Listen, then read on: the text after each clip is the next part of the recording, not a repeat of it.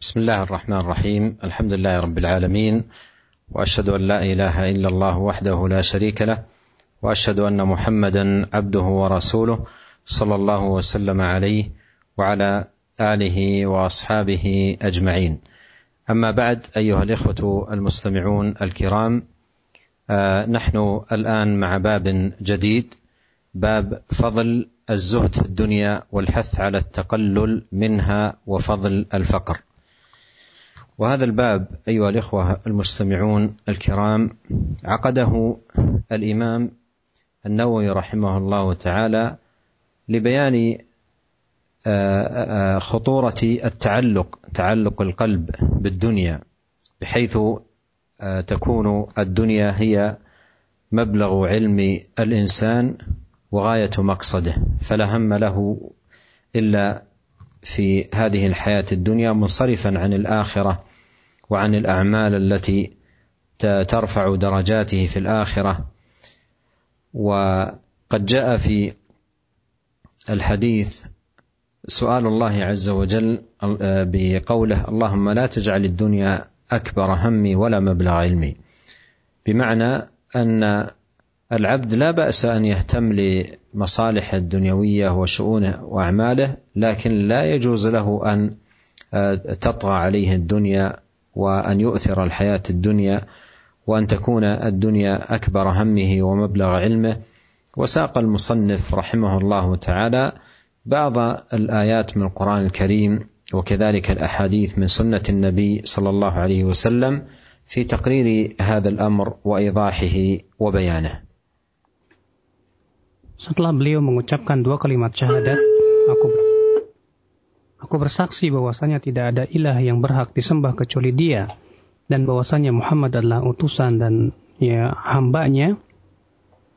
Beliau berkata bahwa sekarang kita akan masuk ke sebuah bab yaitu bab keutamaan zuhud terhadap kenikmatan dunia dan perintah untuk hidup sederhana serta keutamaannya. Di mana kata beliau di dalam bab ini Ya, Al-Imam An-Nawawi rahimahullah ingin menjelaskan tentang bahayanya terikatnya hati dengan dunia. Di mana dunia itu menjadi puncak ilmu seseorang. Di mana dunia itu menjadi uh, puncak perhatian seseorang. Sehingga ia tidak memikirkan kecuali dunia. Sehingga ia pun menjadi orang yang uh, munsarifan, yaitu orang yang berpaling dari kehidupan akhirat sehingga ia pun yang dia pikirkan adalah kehidupan akhirat saja. Sebagaimana disebutkan dalam hadis kata beliau di mana Rasulullah Shallallahu Alaihi Wasallam ya berdoa Allahumma la taj'alid dunya ya Allah jangan engkau jadikan dunia ini ya akbar hammina ya sebagai tujuan kami yang paling besar wa mablaghu ilmina dan ilmu kami yang paling tinggi. Ya di sini Rasulullah Shallallahu Alaihi Wasallam ya berdoa kepada Allah jangan sampai dunia itu menjadi tujuan yang terbesar dalam kehidupan. Jangan sampai dunia itu menjadi pengetahuan kita yang paling tinggi. Ya artinya kata beliau, tidak mengapa seorang hamba itu yang memperhatikan tentang urusan-urusan kemaslahatan dunianya. Akan tetapi tentunya ya seorang hamba tidak diperbolehkan dia untuk uh, tertipu dengan kehidupan dunia. Sehingga dia pun yang ia pikirkan hanya dunia dan dunia. Di sini beliau yaitu Al-Imam ya, Al-Musannif penulis yang menyebutkan beberapa ayat dan hadis-hadis yang berhubungan dengan masalah ini yang akan disebutkan ya setelah ini. Allah ya. ثم أخذ يسوق رحمه الله تعالى الآيات الكريمات في بيان شأن الدنيا وحقارة أمرها وهوانها والقرآن الكريم جاء فيه أمثال كثيرة تبين حال الدنيا بدأ المصنف رحمه الله تعالى بشيء من أمثال القرآن. ومن المعلوم أيها الإخوة المستمعون الكرام وفقنا الله وإياكم لكل خير أن الأمثال لها شأن عظيم ومكانة علية في توضيح الحقائق وتجلية الأمور وبيانها بحيث تكون الأمور المعنوية كالأمور المحسوسة المشاهدة وضوحا وبيانا. بدأ اولا بقول الله سبحانه إنما مثل الحياة الدنيا كماء أنزلناه من السماء فاختلط به نبات الأرض مما يأكل الناس والأنعام حتى إذا أخذت الأرض زخرفها وزينت وظن أهلها أنهم قادرون عليها أتاها أمرنا ليلا أو نهارا فجعلناها حصيدا كأن لم تغن بالأمس. كذلك نفصل الآيات لقوم يتفكرون. أيها الإخوة المستمعون الكرام هذا المثل الذي بدأ به المصنف رحمه الله تعالى من أحسن الأمثلة وأعظمها لبيان حال الدنيا ومطابق لحال الدنيا تمام المطابقة. وتأمل معي رعاك الله. فإن لذة الدنيا وشهواتها ومتعها وزخرفها ونحو ذلك حقيقته أنه يزهو لصاحبه. إن زهى وقتا قصيرا يجود ويطيب لصاحبه وقتا ليس بالطويل وقتا قصيرا. فإذا استكمل وتم إضمحل. قل هذا في جميع متع الدنيا. إن شئت قله في الصحة في المال في الزراعة في التجارة في غير ذلك من أمور الدنيا. فإنها تزهو وقتا فإذا استكمل وتم إضمحل وزال عن صاحبه. أو زال صاحبه عنه. إما أن أن تزول المتعة الدنيوية عن صاحبها فيكون صفر اليدين لا شيء معه أو أن يزول هو عنها إما بمرض مهلك أو موت يغادر ويفارق فيه هذه الحياة. فالله يقول كماء أنزلناه من السماء. هذا مثل الحياة الدنيا. كماء أنزلناه من السماء فاختلط به نبات الأرض. أي نبت فيها بعد أن نزل هذا الماء من كل صنف ومن كل أنواع النبات. مما يأكل الناس كالحبوب والثمار ومما أيضا تأكل الأنعام كالأعشاب والكلأ المختلف الأنواع. ثم ماذا يكون بعد ذلك؟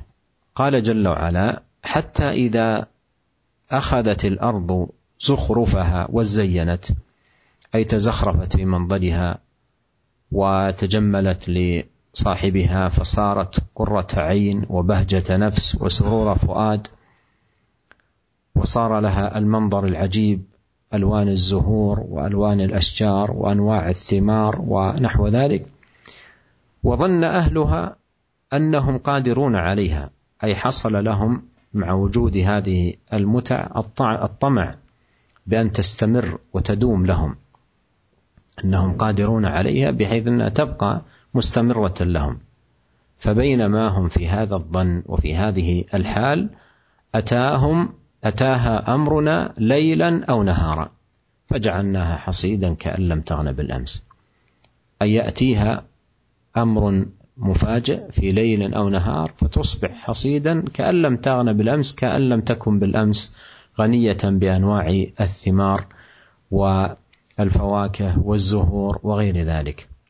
يقول الله تعالى في خاتمة هذا المثل كذلك نفصل الآيات أي نبينها ونجليها ونظهرها بالمعاني العظيمة وبضرب الأمثال حتى تكون قريبة جدا من الأذهان لكن لا يستفيد من هذه الأمثال كل أحد وإنما يستفيد من يعقل ويتفكر. ولهذا قال لقوم يتفكرون أي يعملون أفكارهم فيما ينفعهم. أما من كان غافلا ومعرضا فإن الآيات لا تفيده ولا ينتفع بها. والله المستعان.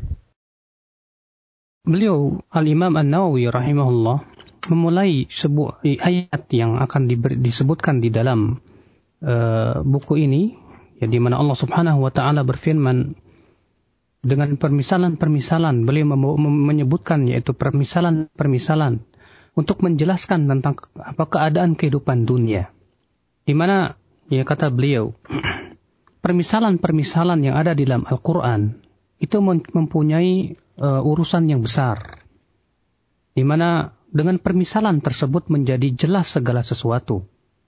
Di sini Allah Subhanahu wa taala berfirman di dalam ayatnya, "Innama mathalul hayatid dunya kama in anzalnahu minas sama' فاختلط به نبات الأرض مما يأكل الناس والأنعام حتى إذا أخذت الأرض زخرفها وزينت وظن أهلها أنهم قادرون عليها أتاها أمرنا ليلا أو نهارا فجعلناها حصيدا كأن لم تغن بالأمس كذلك نفصل الآيات لقوم يتفكرون yang artinya Sesungguhnya perumpamaan kehidupan duniawi itu adalah seperti air hujan yang kami turunkan dari langit. Lalu tumbuhlah dengan suburnya karena air itu tanaman-tanaman di bumi. Di antaranya ada yang dimakan manusia dan binatang ternak hingga apabila bumi itu telah sempurna keindahannya dan memakai pula perhiasannya. Dan pemilik-pemiliknya mengira bahwa mereka pasti menguasainya. Tiba-tiba datanglah kepadanya adab kami di waktu malam atau siang. Lalu kami jadikan tanaman-tanamannya laksana tanaman-tanaman yang sudah disabit seakan-akan belum pernah tumbuh kemarin. Demikianlah kami menjelaskan tanda-tanda kekuasaan kami kepada orang-orang yang berfikir. Surat Yunus ayat 24 Saudara-saudaraku kata beliau, ini sebuah perumpamaan yang agung sekali yang Allah Subhanahu wa taala berikan dalam ayat ini. Di mana ya penulis yaitu Al-Imam An-Nawawi rahimahullah membawakan ayat ini sebagai sebuah permisalan tentang keadaan kehidupan dunia. Cobalah ya kita perhatikan kata beliau tentang kehidupan dunia ini. Sesungguhnya kelezatan kehidupan dunia dan syahwatnya, kenikmatannya, hakikatnya adalah ya ia semakin berkembang kenikmatan itu semakin berkembang dan ketika tatkala telah sampai kepada puncak daripada ya kenikmatan tersebut biasanya ia akan kemudian berkurang sedikit demi sedikit. Kenikmatan itu tidak akan lama. Ya, di mana apabila telah sempurna kenikmatan tersebut, ia akan berkurang. Sebuah contoh misalnya kesehatan. Ya, seorang hamba ya diberikan oleh Allah kesehatan dia semakin sehat, semakin sehat. Ya, kemudian ketika telah umurnya sudah mau menjelang ya tua, mulai sakit-sakitan dan yang lainnya. Demikian pula ya, perbisnisan, perdagangan, tijarah, di mana seseorang terlihat dia Masya Allah diberikan oleh Allah keuntungan demi keuntungan demi keuntungan sehingga sampai pada puncak keemasannya, ya dia akan turun sedikit, sedikit demi sedikit. Demikian kata beliau, ya kehidupan dunia ya kenikmatan itu hanya sebentar, kemudian setelah itu akan berkurang sedikit demi sedikit. Atau terkadang pemiliknya meninggal dunia. Ya, sehingga tidak lepas dari dua keadaan. Ya, yang pertama kehilangan ya kenikmatan dunia sehingga ia mendapatkan sesuatu yang tidak ada di tangannya atau ia sendiri yang akan meninggalkan kesenangan-kesenangan itu dan kembali ya kepada Allah dengan apa meninggal dunia. Di sini Allah Subhanahu wa taala memberikan perumpamaan kata beliau, ya. Allah taala berfirman, "Kama in anzalnahu minas sama'i fakhtalata bihi nabatul ard." Seperti air yang kami turunkan dari langit. Kami tum lalu tum, kami tumbuhkan dengannya subur dengan suburnya itu berbagai macam tanaman-tanaman ya di muka bumi ini. Ya lalu tumbuhlah dengan suburnya karena itu. Ya karena air itu tanaman tanaman muka bumi ini. Artinya kata beliau, ya Allah Subhanahu wa taala tumbuhkan berbagai macam ya tanaman-tanaman yang bisa dimakan oleh manusia, mimma yakulun nas seperti biji-bijian, demikian pula buah-buahan, ya, demikian pula yang dimakan oleh binatang ternak, ya seperti apa rumputan, tumbuhan-tumbuhan yang lainnya hatta idza akhadhatil ardu zukhrufaha. Ya sehingga apabila bumi itu telah sempurna keindahannya dan memakai pula perhiasannya. Ya. Artinya kata beliau ya ketika bumi itu telah apa namanya terlihat indah bumi itu terlihat masya Allah ranum demikian pula bumi itu sudah kelihatan masya Allah luar biasa dan apa namanya pemiliknya pun menyangka bahwa mereka telah menguasainya wa dhanna ahluha annahum qadiruna 'alaiha Artinya, ya pemiliknya sudah menganggap bahwa mereka ia akan bisa ia merasakan kenikmatan-kenikmatan daripada kebun yang ia miliki tersebut. Apa yang terjadi? Ataha amruna lailan au nahara. Ya tiba-tiba datanglah adab Allah Subhanahu wa taala di waktu malam atau di waktu siang. Ya sehingga apa yang terjadi ya akhi? Ya kami jadikan tanaman-tanamannya laksana tanaman-tanaman yang sudah disabit atau seakan-akan belum pernah tumbuh kemarin kata beliau. Maka Allah Subhanahu wa taala pun berfirman kadzalika nufassilu Demikianlah kami jelaskan al-ayat, ayat-ayat itu. Artinya kami jelaskan dengan sejelas-jelasnya. Ya agar, kata beliau, bisa diambil faidahnya buat orang yang berfikir. Adapun orang yang tidak berfikir, ya mereka tidak akan mengambil faidah itu. Oleh karena itu Allah berfirman di qaumi yatafakkarun untuk orang-orang yang berfikir saja. Karena memang kata beliau, Orang yang bisa mengambil faidah tentang kehidupan dunia dan tentang permisalan ayat-ayat ini hanyalah orang-orang yang berfikir. Adapun orang yang tidak berfikir, ia tidak akan bisa mengambil ya perumpamaan-perumpamaan yang Allah berikan. Allah Syekh. ثم أورد الإمام النووي رحمه الله تعالى قول الله عز وجل واضرب لهم مثل الحياة الدنيا كماء أنزلناه من السماء فاختلط به نبات الأرض فأصبح هشيما تذروه الرياح وكان الله على كل شيء مقتدرا المال والبنون زينة الحياة الدنيا والباقيات الصالحات خير عند ربك ثوابا وخير أملا. وهذا أيها الإخوة المستمعون الكرام مثل كالمثل المتقدم معنا في الآية السابقة التي ساقها المصنف رحمه الله لبيان حال الدنيا. وأن حال الدنيا كحال مطر وغيث نزل على أرض فترتب على نزوله وجود النبات والزروع والثمار والأزهار أنبتت من كل زوج بهيج. وبينما هي على هذه الحال جميلة نضرة بهية حسنة إذا بها تحولت فأصبحت هشيما تذروه الرياح. فلم يبق نبات ولم يبق زرع ولم يبق زهور وأصبحت أرضا غبراء. ليس فيها إلا التراب والغبار. فلم يعد النظر يحتفي النظر إليها ويتمتع بمشاهدتها ولم تكن بتلك الحال الجميلة الحسنة تغيرت. فهذا حال الدنيا هذا حال الدنيا وحقيقتها بينما صاحبها متمتع بها بزينتها بزخرفها وإذا به يفارقها أو أنها هي تفارقه. فيبقى وحيدا رهين عمله سواء كان عملا صالحا أو عملا سيئا.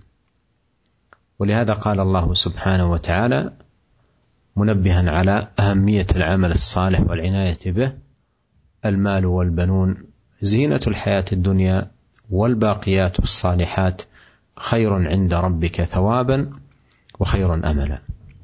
الباقيات الصالحات أي أنواع الطاعات وأنواع القربات التي يتقرب بها إلى الله سبحانه وتعالى هي خير للعبد عند الله ثوابا وخير املا. لأن ثوابها يبقى ويتضاعف وصاحبها يؤمل أجرها وبرها ونفعها. فشتان بين من يعتني بالباقيات الصالحات والأعمال الزاكيات والطاعات المقربات إلى الله سبحانه وتعالى وبين من تأسره هذه الحياة الدنيا فيمضي غافلا معرضا منصرفا عن العمل الصالح المقرب إلى الله تبارك وتعالى Kemudian Al-Imam An-Nawawi rahimahullah membawakan firman Allah Subhanahu wa taala di dalam surat Al-Kahfi ayat 45 sampai 46. Allah berfirman, "Wadrib lahum mathal al-hayatid dunya kama in anzalnahu minas sama' فاختلط به نبات الأرض فأصبح هشيما تذروه الرياح وكان الله على كل شيء مقتدرا المال والبنون زينة الحياة الدنيا والباقيات الصالحات خير عند ربك ثوابا وخير أملا Dan berilah perumpamaan kepada mereka manusia tentang kehidupan dunia adalah sebagai seperti air hujan yang kami turunkan dari langit. Maka menjadi subur karenanya tumbuh-tumbuhan di muka bumi ini. Kemudian tumbuh-tumbuhan itu menjadi kering yang diterbangkan oleh angin. dan adalah Allah Maha Kuasa atas segala sesuatu. Harta dan anak-anak adalah perhiasan kehidupan dunia, tetapi amalan-amalan yang kekal lagi saleh adalah lebih baik pahalanya di sisi Tuhanmu, serta lebih baik untuk menjadi harapan. Ini ya akal Islam, kata beliau, perumpamaan ya sama dengan perumpamaan sebelumnya, menjelaskan tentang ya keadaan kehidupan dunia. Di sini Allah mengatakan bahwasannya ya kehidupan dunia itu seperti air hujan yang diturunkan dari langit. Maka dengan air hujan itu Allah tumbuhkan berbagai macam tanaman-tanaman. Allah keluarkan berbagai macam buah-buahan. Ya Allah berikan berbagai macam tanaman-tanaman yang indah. Ya ternyata ketika sudah terlihat indah, sudah terlihat Masya Allah, ya kelihatan membuat manusia itu kagum padanya. Apa yang terjadi tiba-tiba berubah keadaannya. Berubah menjadi fa'asbaha hashiman. Ya menjadi seperti tanah yang kering kerontang bagaikan ya debu ya. Beliau mengatakan demikian itu menjadi kering yang diterbangkan oleh angin. Padahal ya kata beliau sebelumnya tanah tersebut terlihat pemandangannya indah sekali padahal tadinya pemandangannya begitu elok sekali. Akan tetapi ternyata tiba-tiba berubah. Ya menjadi kering kerontang. Inilah hakikat kehidupan dunia. Itulah kata beliau sebuah perumpamaan yang hendaknya kita uh, ingat bersama. Ketika seseorang bersenang-senang dengan kehidupan dunianya, dengan kenikmatan-kenikmatan dunianya, tiba-tiba ya barangkali pemiliknya akan meninggal dunia dan meninggalkan kesenangan itu. Atau tiba-tiba kesenangan itu hilang dan dicabut oleh Allah, Subhanahu wa taala. Oleh karena itulah Allah Subhanahu wa taala mengingatkan di, di ayat setelahnya, Allah berfirman, Al-mal wal banuna zinatul hayatid dunya. Harta dan anak-anak adalah perhiasan kehidupan dunia. Wal baqiyatus salihat. Dan yang dimaksud dengan al-baqiyatus salihat artinya ketaatan-ketaatan, takarub-takarub kepada Allah subhanahu wa ta'ala. Dan itu lebih baik bagi seorang hamba di sisi Allah subhanahu wa ta'ala pahalanya, kata kata beliau. Sungguh, sangat jauh sekali kata beliau orang yang sangat memperhatikan ketaatan sebagai perbekalan yang kekal buat dia menuju kehidupan akhirat. Ya dengan orang yang lalai yang berpaling dari amalan saleh yang ia tertipu dengan kehidupan dunia. Sungguh kata beliau jauh antara ini dan itu. Tafadhal syekh وهنا أيها الإخوة الكرام لا بد أن نقف وقفة ونعود إلى مقدمة الكتاب كتاب رياض الصالحين للإمام النووي رحمه الله تعالى. تلك المقدمة العظيمة التي سبق أن قرأناها ولكن بمناسبة هذه الآيات وهذا الباب لا بد أن نعود إليها.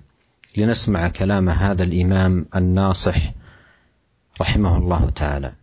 قال في المقدمة أما بعد فقد قال تعالى وما خلقت الجن والإنس إلا ليعبدون ما أريد منهم من رزق وما أريد أن يطعمون وهذا تصريح بأنهم خلقوا للعبادة فحق عليهم الاعتناء بما خلقوا له والإعراض عن حظوظ الدنيا بالزهادة فإنها دار نفاد لا محل إخلاد لا محل إخلاد.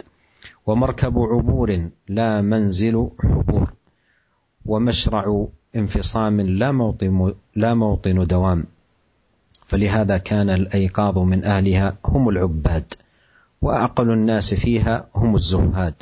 قال الله تعالى إنما مثل الحياة الدنيا كماء أنزلناه من السماء. فاختلط به نبات الأرض مما يأكل الناس والأنعام حتى إذا أخذت الأرض زخرفها وزينت وظن أهلها أنهم قادرون عليها أتاها أمرنا ليلا أو نهارا فجعلناها حصيدا كأن لم تغن بالأمس.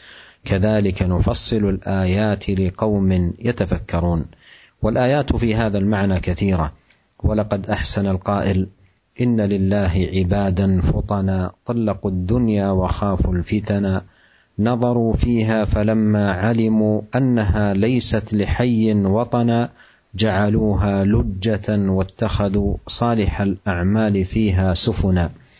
فإذا كان حالها ما وصفته وحالنا وما خلقنا له ما قدمته فحق على المكلف أن يذهب بنفسه مذهب الأخيار.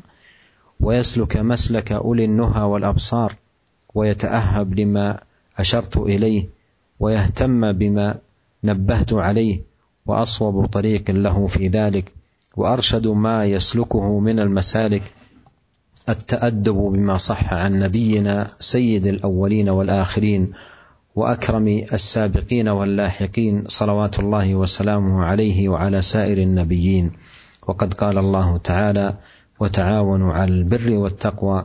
وقد صح عن رسول الله صلى الله عليه وسلم أنه قال والله والله والله في عون العبد ما كان العبد في عون أخيه. وأنه قال من دل على خير فله مثل أجر فاعله. وأنه قال من دعا إلى هدى كان له من الأجر مثل أجور من تبعه لا ينقص ذلك من أجورهم شيئا. وأنه قال لعلي رضي الله عنه فوالله لأن يهدي الله بك رجلا واحدا خير لك من حمر النعم. ثم بين أنه جمع هذا الكتاب المختصر النافع الجامع لأجل هذا الغرض تعاونا على البر والتقوى فجزاه الله خيرا على جميل نصحه وجميل بيانه وغفر الله له ورحمه واسكنه فردوسه الاعلى. Kemudian beliau berkata, Di sini kata beliau kita ingin kembali kepada pendahuluan kitab yang sedang kita baca ini yaitu kitab Riyadus Salihin. Sebuah pendahuluan yang sangat agung sekali yang sebetulnya kita sudah membacakannya. Di mana Al-Imam Nawawi rahimahullah berkata, "Amma ba'd." Allah Ta'ala berfirman, "Wa ma khalaqtul jinna wal insa illa liya'budun, ma uridu minhum min rizqin wa ma uridu an yut'imun."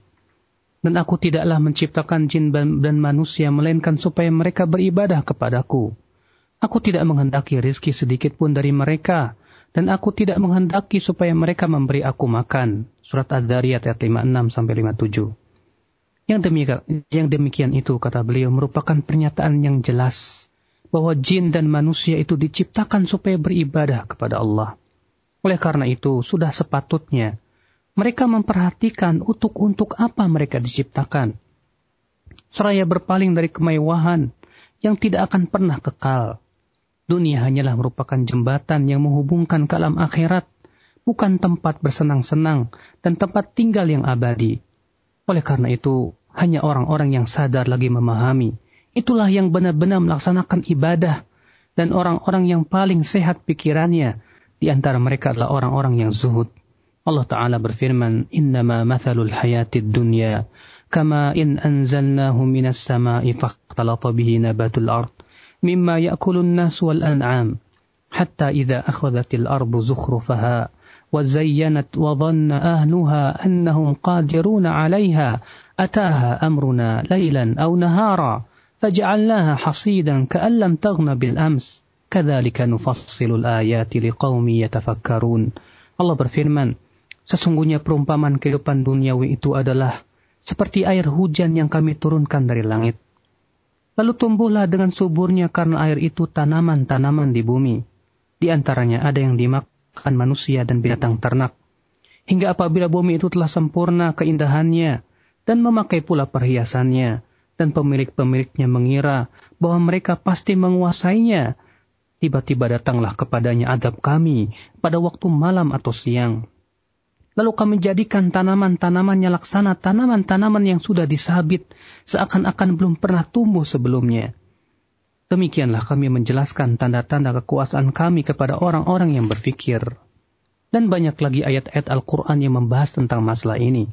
Seorang penyair berkata, Inna lillahi ibadan futana, طلقوا الدنيا وخافوا الفتنا نظروا فيها فلما علموا أنها ليست لحي وطنا جعلوها لجة واتخذوا صالح الأعمال فيها سفنا Sesungguhnya Allah mempunyai hamba-hamba yang cerdas, yaitu mereka yang tidak mementingkan urusan dunia dan takut akan fitnah. Mereka senantiasa memperhatikannya. Maka ketika mengetahui bahwa dunia ini bukanlah tempat tinggal selama-lamanya bagi orang yang hidup, mereka pun menjadikannya bagaikan samudera dan menjadikan amalan-amalan saleh sebagai bahtera untuk berlayar mengarunginya. Jika demikian itu kehidup ke ke keadaan dunia dan juga keadaan kita semua serta tujuan Allah menciptakan kita seperti yang saya, yang saya kemukakan tadi. Maka sudah seharusnya seorang mukallaf mencurahkan seluruh tenaga untuk mengikuti jejak langkah orang-orang pilihan serta menempuh jalan yang ditempuh oleh orang-orang yang mempunyai akal pikiran yang benar-benar sehat, serta mempersiapkan diri untuk menyambut apa yang telah saya isyaratkan tersebut dan memperhatikan apa yang saya peringatkan. Sebenar-benar dan seluruhnya jalan baginya dalam hal tersebut adalah mengikuti sunnah Nabi kita Muhammad Sallallahu Alaihi Wasallam. Beliau tokoh utama, penghulu orang-orang yang yang ikut yang terdahulu dan akhir serta orang yang paling mulia di antara manusia terdahulu dan yang akan datang. Mudah-mudahan salawat dan salam selalu terlimpahkan kepada beliau dan juga nabi-nabi lainnya. Allah Ta'ala berfirman, wa ta'awanu alal birri wa taqwa. Dan tolong menolonglah kamu dalam mengerjakan kebaikan dan ketakwaan. Rasulullah Sallallahu Alaihi Wasallam juga bersabda, Wallahu fi auni al-abdi maka al-abdu fi auni akhih. Dan Allah selalu menolong hamba selama hamba itu mau menolong saudaranya. Beliau bersabda, Man dalla ala khair, falahu mithlu ajri fa'ilih. Barang siapa menunjukkan kepada kebaikan, maka baginya pahala seperti orang yang mengerjakannya. Beliau juga bersabda, Man da'a ila huda, kana lahu minal ajri mithlu ujuri man tabi'ah, la yankusu dhalika min ujurihim syai'a. Barang siapa menyeru kepada suatu petunjuk, maka baginya pahala seperti pahala orang-orang yang mengikutinya. Dan hal itu sama sekali tidak mengurangi mengurangi pahala mereka sedikit pun. Rasulullah SAW bersabda kepada Ali bin Abi Talib, "Fawallahi la yahdiyallahu bika rajulan wahida khairun laka min humurin na'am." Demi Allah, jika Allah memberikan petunjuk kepada seseorang melalui diri kamu, maka yang demikian itu lebih baik bagi kamu daripada unta yang berwarna merah. Demikian kata beliau, beliau menjelaskan setelah itu ya, tentang tujuan yang beliau inginkan. Semoga Allah memberikan balasan kepada Imam Nawawi dan menjadikan beliau dimasukkan ke dalam surga Firdausnya yang merupakan surga yang paling tinggi di sisi Allah. Fadal Syekh.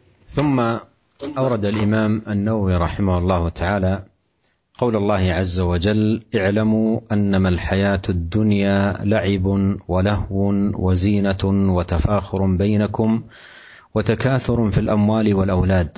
كمثل غيث أعجب الكفار نباته ثم يهيج فتراه مصفرا ثم يكون حطاما وفي الآخرة عذاب شديد ومغفرة من الله ورضوان وما الحياة الدنيا إلا متاع الغرور.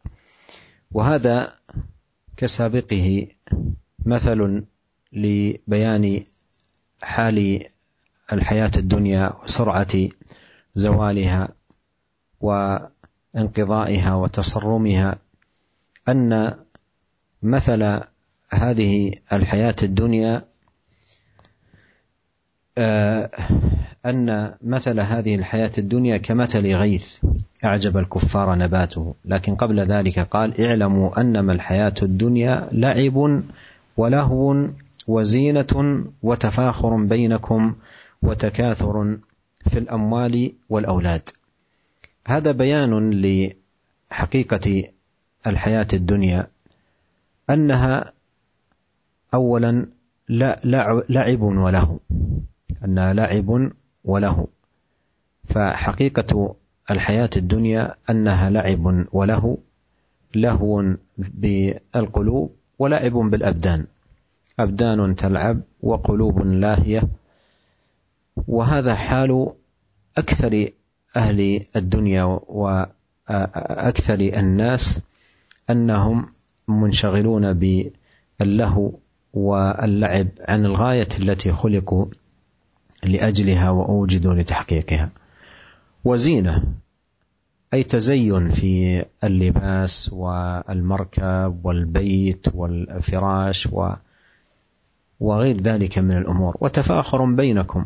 كل يفتخر على الآخر. أنا أقوى منك وأنا أجمل منك وأنا أحسن مسكنا منك وإلى آخر ذلك. وتفاخر بينكم.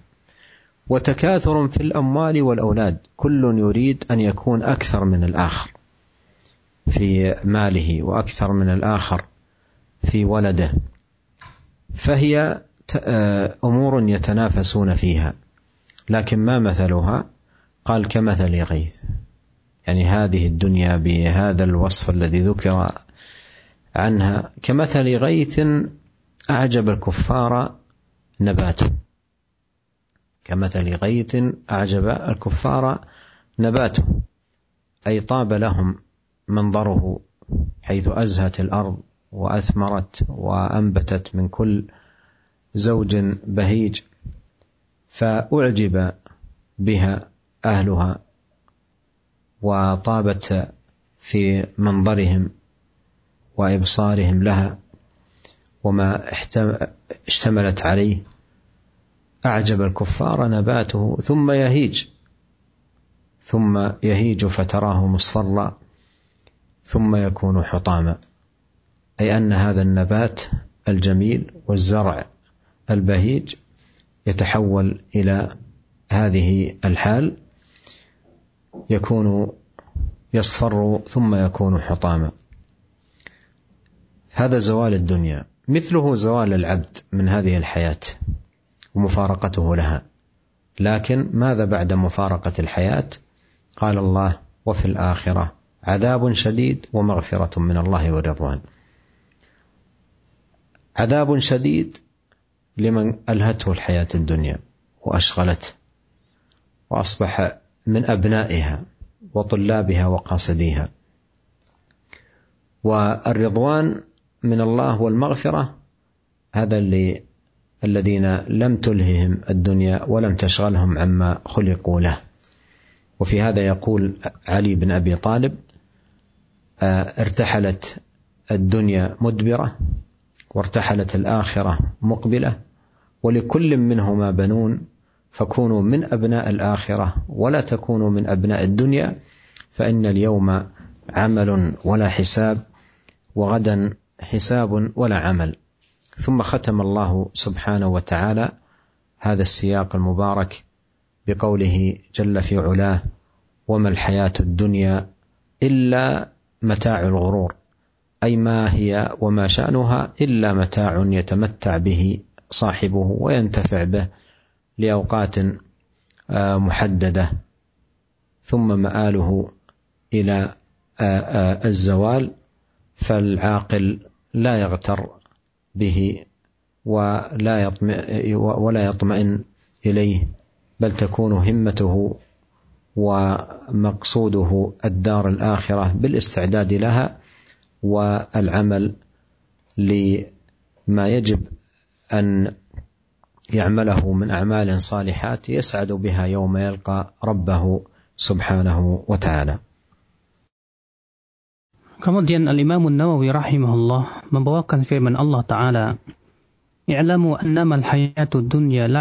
lahu wa zinatu wa tafakhurun bainakum wa takathurun fil amwali wal awlad كمثل غيث أعجب الكفار أعجب الكفار نباته ثم يهيج فتراه مصفرا ثم يكون حطاما وفي الآخرة عذاب شديد ومغفرة من الله ورضوان Waman hayatud dunya illa mata'ul gurur.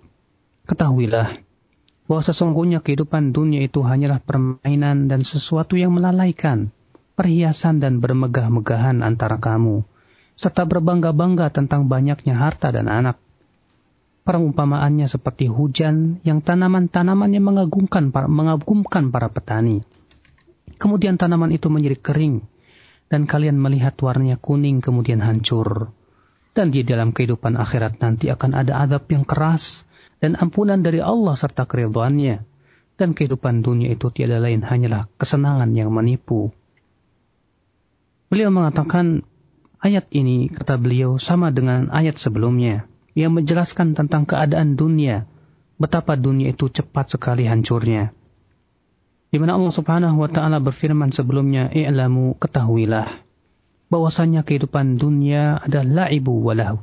Permainan, demikian pula sesuatu yang melalaikan. Artinya kata beliau, ya, bahwasanya kehidupan dunia dan hakikat dunia demikian. Tempatnya bermain. Demikian pula tempatnya hati-hati orang yang lalai karena sibuk dengan kehidupan dunia. Dan ini tentunya kata beliau, kebanyakan keadaan manusia di mana mereka lupa dari tujuan penciptaan mereka sendiri mereka sendiri yang Allah Subhanahu wa taala ciptakan karenanya yaitu untuk beribadah kepada Allah Subhanahu wa taala. Allah taala berfirman lagi mensifati dunia wazinatun. Artinya ya manusia suka sekali berhias-hias dengan pakaian-pakaian yang mewah, dengan kendaraan-kendaraan yang megah, dengan rumah-rumah yang cantik, wazinatun bainakum. Di mana ya hal itu dijadikan sebagai alat untuk berbangga-bangga. Berbangga seakan ia berkata aku yang paling indah rumahnya, aku yang paling cantik dan tampan, aku yang paling begini dan begitu. Sehingga itu menjadi sebuah alat untuk berbangga-bangga. Watakathurun Artinya setiap mereka ingin sekali supaya mereka yang terlihat terbanyak ya hartanya. Sehingga akhirnya mereka pun berlomba-lomba yang mencari dunia. Maka Allah subhanahu wa ta'ala memberikan perumpamaan dunia itu kama thali ghaithin a'jabal kuffar. Seperti air hujan. Seperti air hujan ya yang membuat kagum para para petani itu kata Allah Subhanahu wa taala tanaman-tanamannya. Ya, Artinya, kata beliau, tanaman-tanaman tersebut yang memberikan sebuah pemandangan-pemandangan yang indah, buah-buahannya yang ranum, yang membuat kagum para petaninya. Ya demikian pula manusia melihatnya pun merasa ya terasa indah sekali. Thumma yahij, tapi ternyata apa yang terjadi? Ya tiba-tiba ia berubah. Ya fatarahu musfarra, kamu melihatnya menjadi kuning, thumma yakunu ia berubah yang tadinya indah, yang tadinya cantik, elok, rupawan, membuat hati-hati, ia tertarik kepadanya dan kagum kepadanya. Ternyata ia berubah menjadi ia kuning, kemudian lama-lama menjadi hancur. Demikianlah kata beliau. Ya, kata Allah Subhanahu wa taala perumpamaan tentang kehidupan dunia. Sementara Allah berfirman lagi, "Wa fil akhirati adzabun syadid." Sementara dalam kehidupan akhirat itu kata Allah, Ya, sedangkan dalam kehidupan akhirat itu ada adab yang pedih untuk siapa? Untuk orang-orang yang tertipu, tertipu dengan dunia, untuk orang-orang yang berlomba-lomba yang ia pikirkan hanya dunia, ya wa maghfiratum minallahi wa ridwan dan ampunan dan keridhaan dari Allah untuk siapa? Itu mereka yang berlomba-lomba menuju kehidupan akhirat. Ya mereka-mereka yang tidak tertipu dengan kehidupan dunia. Sebagaimana Ali bin Abi Thalib berkata, ya dunia telah pergi meninggalkan, akan pergi meninggalkan kita. Dan akhirat akan datang, ya menjelang kita. Setiap dunia, setiap dari mereka itu dunia dan akhirat ada anak-anaknya. Jadilah kalian anak-anak akhirat dan jangan kalian menjadi anak-anak anak-anak dunia. Hari ini hanya ada amal tanpa ada hisap. Kelak pada hari kiamat ya ada hisap tapi tidak ada amal lagi tidak ada lagi kesempatan untuk beramal. Maka ya akal Islam, ya kita berusaha untuk menyadari tentang ya, hakikat kehidupan dunia ini. Lalu Allah berfirman, "Wa mal hayatud dunya illa mata'ul ghurur." Tidaklah kehidupan dunia itu kecuali kesenangan yang menipu. Artinya ia akan ia hancur. Ia menipu manusia. tapi ia akan hancur kelak ya. Setiap manusia akan dikembalikan kepada Allah Subhanahu wa taala. Maka kewajiban seorang hamba untuk bersiap-siap menuju hari itu itu dengan banyak-banyak beramal saleh, dengan banyak-banyak yaitu dia melaksanakan ketaatan kepada Allah Subhanahu wa taala. Nah. تفضل شيخ ومضى الإمام النووي رحمه الله تعالى يسوق من الآيات والأحاديث في هذا الباب العظيم فضل الزهد في الدنيا والحث على التقلل منها وفضل الفقر. ونسأل الله جل في علاه أن ينفعنا أجمعين بما علمنا وأن يزيدنا علما وأن يجعلنا هداة مهتدين وأن يصلح لنا شأننا كله وأن لا يكلنا إلى أنفسنا طرفة عين إنه سميع قريب مجيب. Kemudian Al-Imam Nawawi rahimahullah membawakan ayat-ayat dan hadis-hadis yang berhubungan dengan bab ini, itu bab tentang keutamaan zuhud terhadap kenikmatan dunia dan perintah untuk hidup sederhana serta keutamaannya. Dan akhirnya kata beliau kita memohon kepada Allah ya agar menjadikan makan menambahkan keilmuan kita. Dan agar kita dijadikan oleh Allah Subhanahu wa taala sebagai orang yang bisa memberikan hidayah dan mendapatkan hidayah dan agar ya Allah Subhanahu wa taala memberikan manfaat kepada kita sesungguhnya Allah Maha mendengar lagi Maha melihat dan baik. وأسأل الله عز وجل لنا أجمعين التوفيق والسداد والعون على كل خير وإلى أن ألقاكم بخير أستودعكم الله والسلام عليكم ورحمة الله وبركاته Dan aku mohon kepada Allah Subhanahu wa taala ya agar Allah memberikan kepada kita taufik yang dan, memberi, dan memberikan kepada kepada kita semuanya kekuatan kata beliau dan sabar silakan ya. Nah. Dan pendengar yang dirahmati Allah Subhanahu wa taala, Syekh menutup kajian kita pada kesempatan sore hari ini dan insyaallah uh, hadis-hadis yang termuat dalam bab zuhud ini insyaallah akan kita lanjutkan dan dibahas oleh Syekh pada kesempatan yang akan datang dan uh, akhir kajian ini demikian yang bisa kita simak bersama yang disampaikan secara langsung oleh Fadilat Syekh Abdul Razak bin Abdul Musin Al-Badar hafizahullah taala dan diterjemahkan oleh Al-Ustaz Abu Yahya Badrussalam Al-Si hafizahullah taala. Demikian dan semoga bermanfaat. Kami mohon maaf pertanyaan-pertanyaan antum ajukan, yang antum ajukan, baik melalui pesan singkat ataupun telepon tidak bisa kami sampaikan karena keterbatasan waktu yang ada dan telah masuk salat waktu salat maghrib untuk daerah Jakarta dan sekitarnya.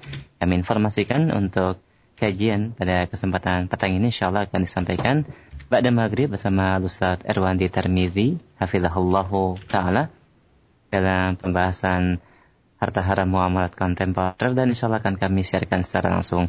Demikian dan atas perhatiannya kami mengucapkan jazakumullah khair wa barakallahu fikum.